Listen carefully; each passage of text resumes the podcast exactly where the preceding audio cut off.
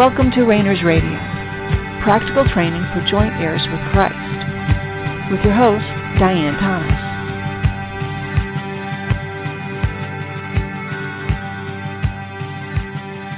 Good evening and welcome to Reigners Radio. This is Diane Thomas, your host. Again, let's just relax. Anything else that's going on, just let it fall to the wayside. Just be reminded that you don't need to get somewhere. You don't need to try harder. You don't need to achieve anything to get to another level to please God. That in your spirit, if you've been born again, your spirit is already in God. You've already received all the eternal life. You're in the kingdom. You're one with him. You're a co-inheritor with Christ. You're a joint heir. Those are all right now. Your relationship with God is not your problem. Your spirit's relationship with God is not your problem. Our problem, my problem, your problem is in regards to the soul. A little bit to the body, but much more about the soul. And even the issues we deal with in the body are in a miscommunication, a mis um, relationship between our soul and our body. So very often as God does what he wants to do in restoring our soul, the body will also fall into alignment so that we are becoming one spirit, soul, and body. So just a reminder, we're all in a different place. Where each one of us has a different relationship with God, and yet it's all the same because it's the same God. And as different as we are, your soul is different than mine, your body is different than mine, and yet we each have the same elements of our soul. We have a mind, a will, and emotions. Now, we could get into the different details and, and if you have a different understanding about what the soul is, that's fine. Having all the answers and a perfect description about the, what the soul is and what it does, that doesn't answer our questions that in fact can distract us from the freedom and healing that God wants for our soul. So we don't strain it at gnats and swallow camels. We want God to have his way. We don't want to tell him what to do, what needs to be done for ourselves or for others. How often, you know, do we find our prayers are nothing more than direction to God. Do this, do that. And then, of course, we find a way to justify that. You know, we use scriptures. We, you know, uh, you know, two or more are gathered. Uh, you know, the prayer chain, whatever. We find a way to make God do what we want him to do. And sometimes he acquiesces. Sometimes he agrees. You know, of course, he knows the end from the beginning, so it's not like a big surprise.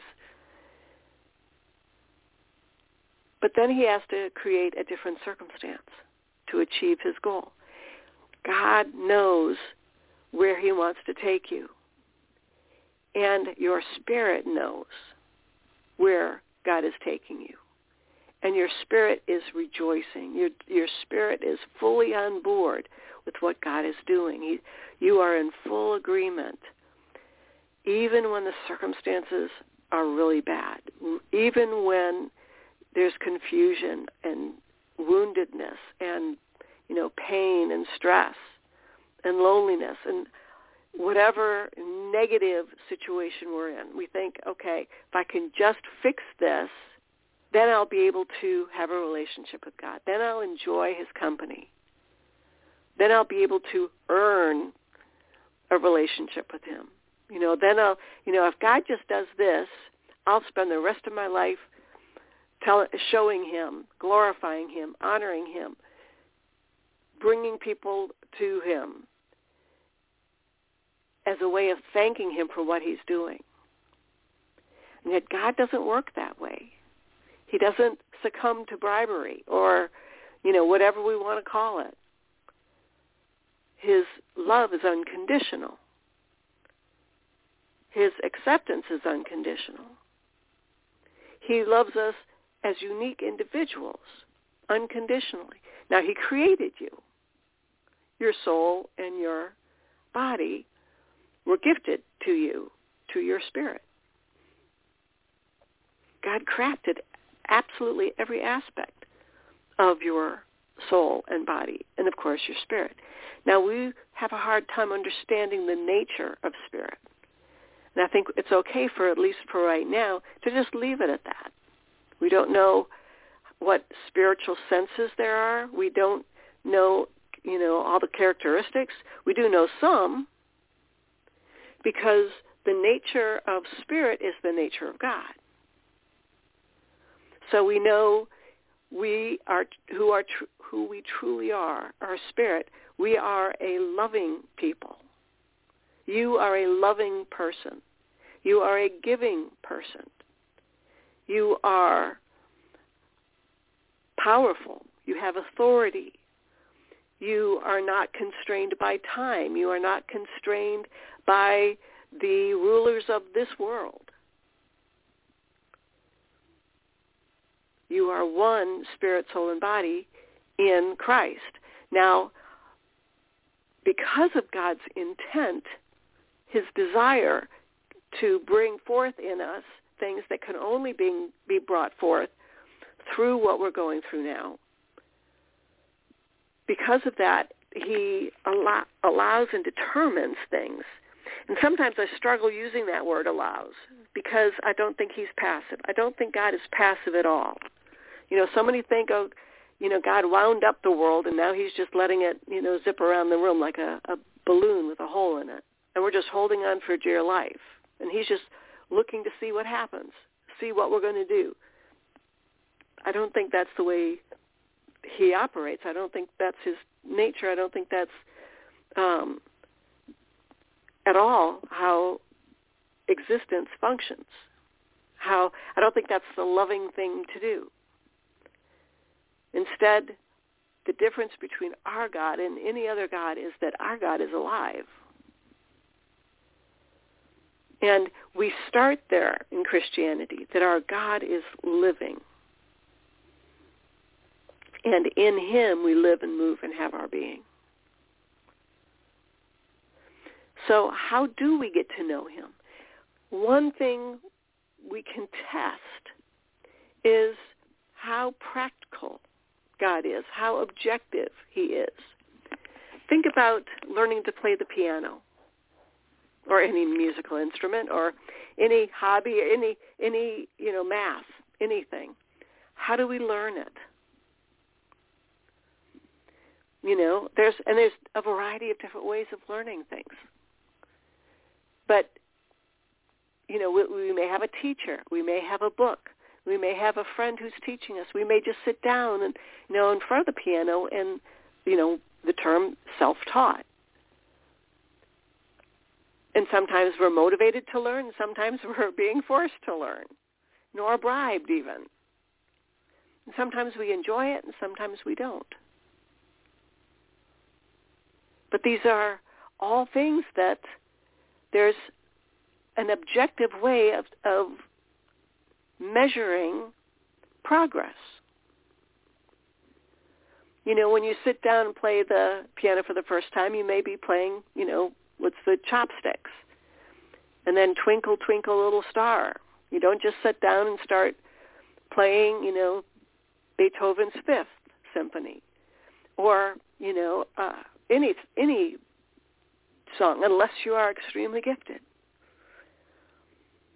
You start where you're at, and you determine how important it is to you whether it's to please someone else, like you know when you're a little kid and and your your parents say we you know, you, one of the things you're going to do is learn how to play a musical instrument.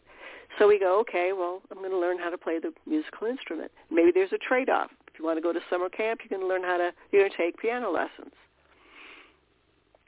Well, there's something about the process of learning.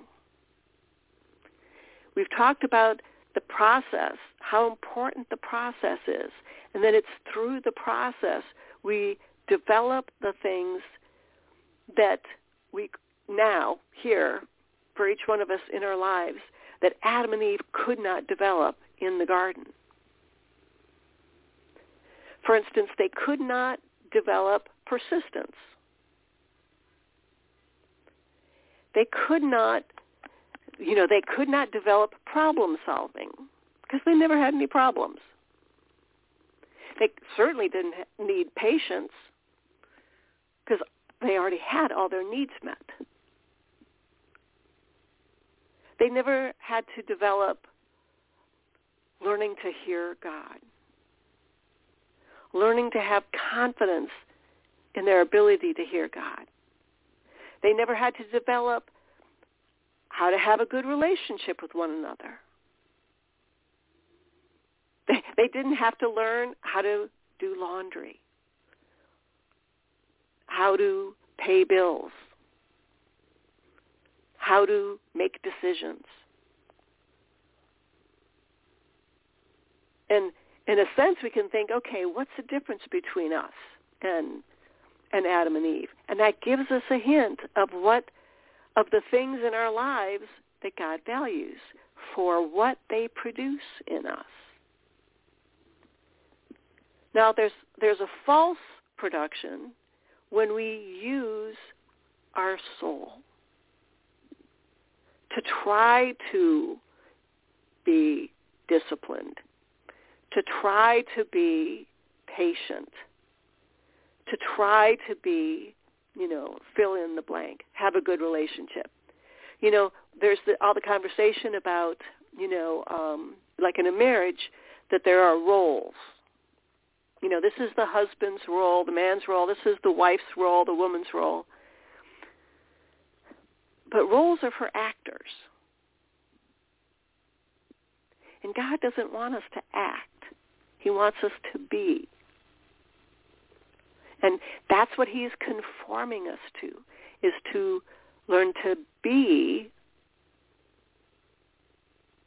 in the present, in him, to be who he, who who he who and what he created you to be spirit soul and body. And it's a process. We've talked a lot about uh, the supernatural realm. You have a soul. God gifted you a soul and that soul functions in the supernatural realm. And most of us have not learned much about the supernatural realm, or let alone how our soul, our mind, will, and emotions functions in the supernatural realm. So what do we do? So often as we, we are distracted and we live in the natural realm. We let our circumstances, our environment determine how we spend our day, how we spend our effort, how we see ourselves, how we see God. You know, if you come to the whole concept of being a Christian with these preconceived ideas about, okay, I'll need to tithe to my church, I need to attend church, you know, at least once a week, maybe two. The more time, times you t- attend church, the better of a Christian you are, the more faithful you are. No, you just attend church more. You te- go to a building more.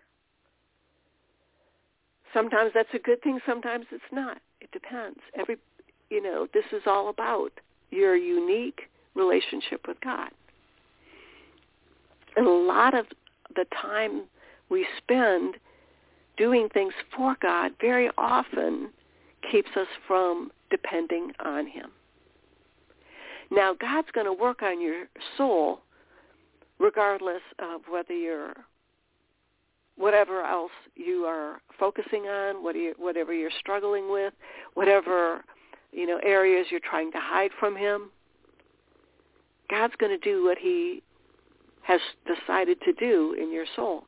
Now, while you're here on this earth, odds are you're not going to get your soul completely reunited with your spirit. As far as I can tell, there's only been one person who walked around here on this earth as a spirit who had a soul and lived in a body as a as one spirit soul and body and that was Christ. That was God incarnate in who had a soul and lived in a body that was suitable for here for this earth.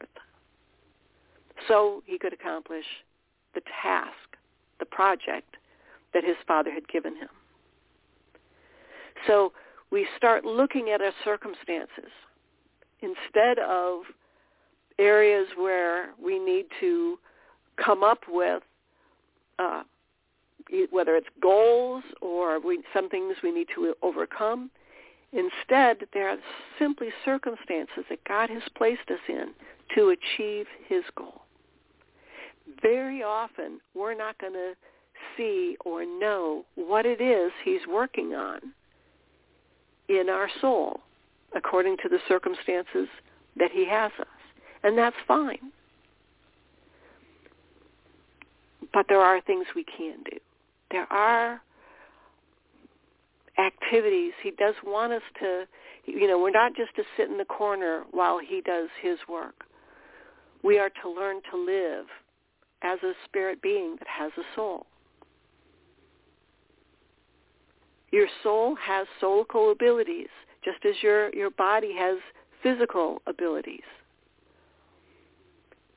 And, you know, I think one of the reasons we are kind of enamored with the whole concept of heaven is we expect that we're going to go, you know, we're here on this earth and then boom, we're in heaven and we're a totally different person. All of our problems are dealt with. Any any you know questions we've got are answered. Uh, any you know, let's say we have an anger issue, boom, it's gone. Let's say we're impatient, boom, it's gone. Let's say we have a real you know hard time forgiving true wrongs that were done against us, boom, it's gone. We think that okay, there's going to be a boom, and it's gone. That we're we're now we now enjoy all the benefits, all the fruit, all the enjoyment, everything good about being in the Spirit. We now enjoy because now we're dead. And yet our enemy is death.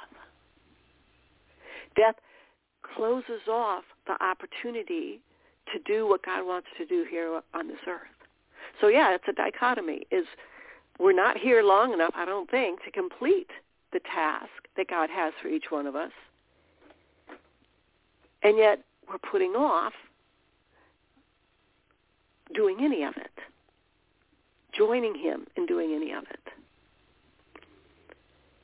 So God gave you this gift of your soul, and yet we take it for granted. Now, and we've talked many times about the difference between our soul and our self. Our self is our soul controlling circumstances out of its own strength without God. Now, your soul isn't, doesn't change in its nature depending on whether we're a Christian or not. Your soul is your soul. But before you became a Christian, your soul did not have access to spirit. So your soul created its own empire, its own way of doing things, its own bad habits. I'm going to do things my way.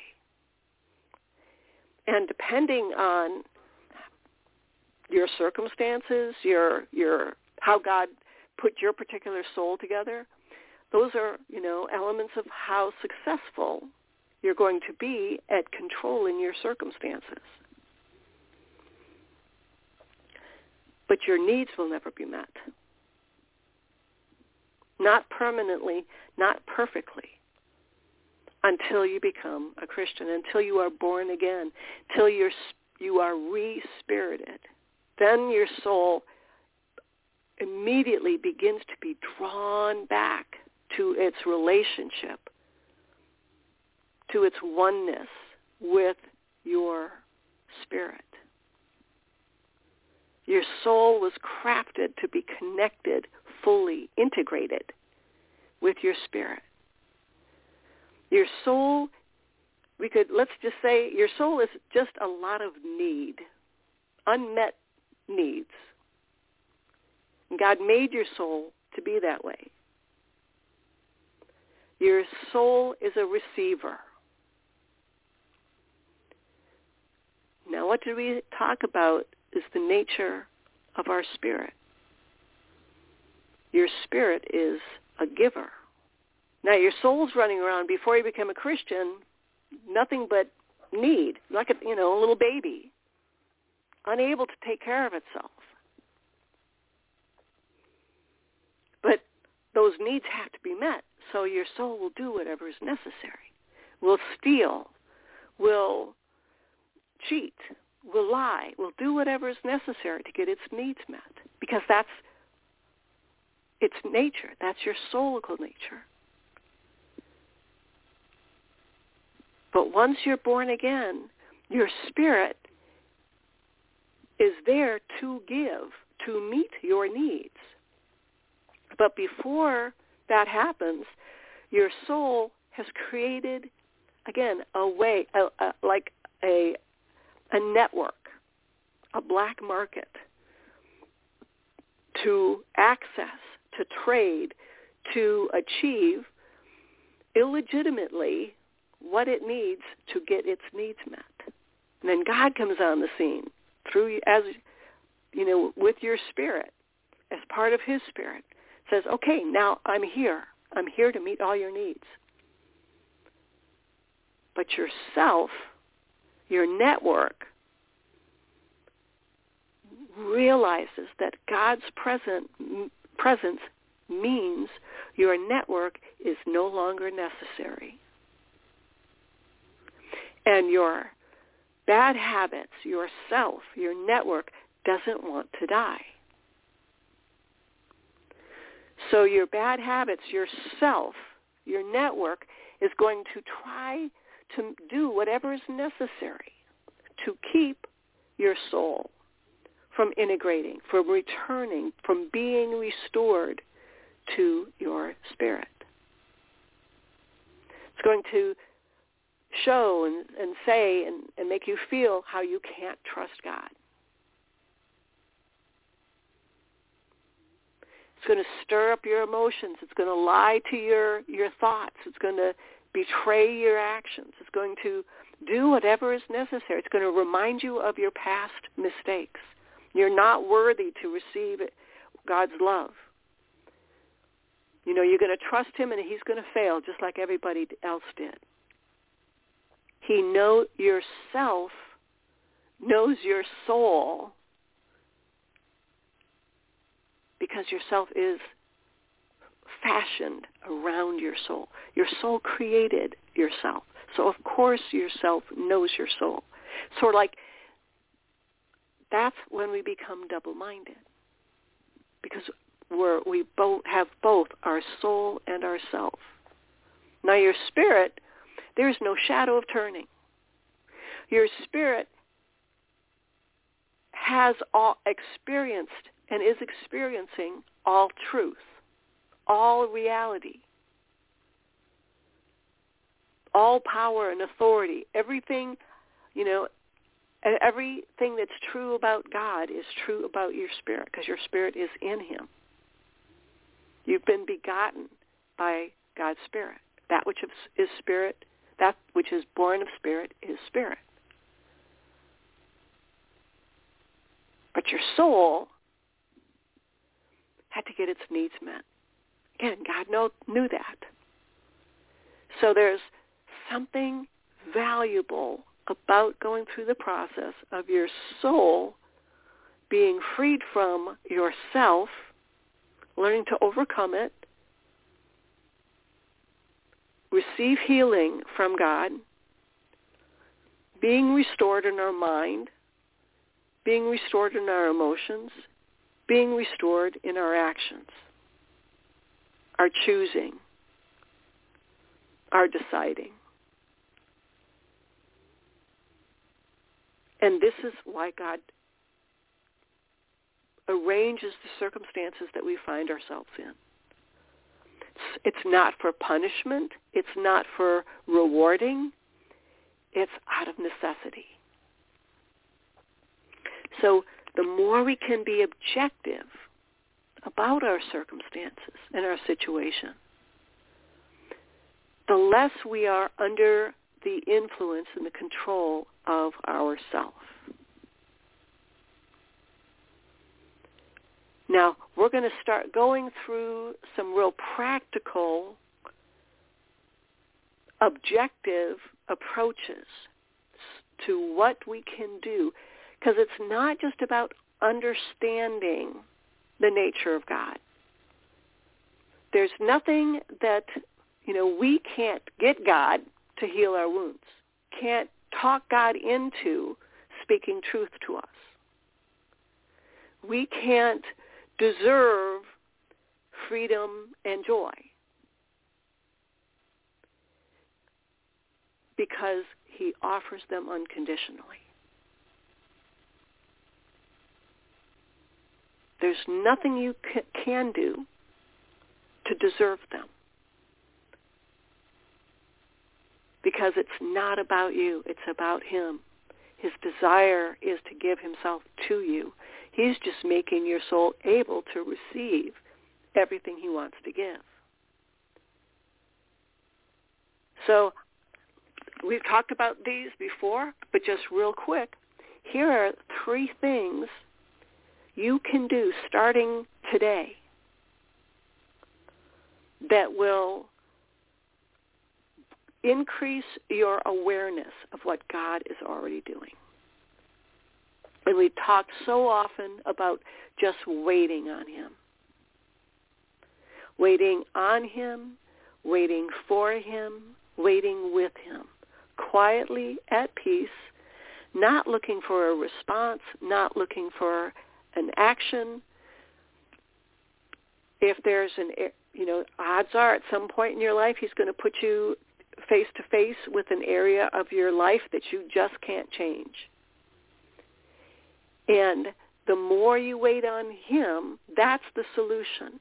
Is if you're waiting at, for instance, you're waiting on him for 20 minutes a day, still can't get over your anger issue, then increase it. Do 20 minutes twice a day or 40 minutes or increase it. Increase your waiting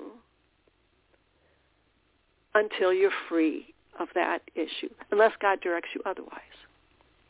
Likewise, speaking in tongues. Now, I don't fully understand how it works, and I'm fine with that. But I do know that speaking in tongues releases a burden we have about uh, you know, we have this desire, our soul has this desire to do things right. And God, you know, with control, God crafted our soul to be centrally a mechanism of control. And speaking in tongues releases us from that need for control.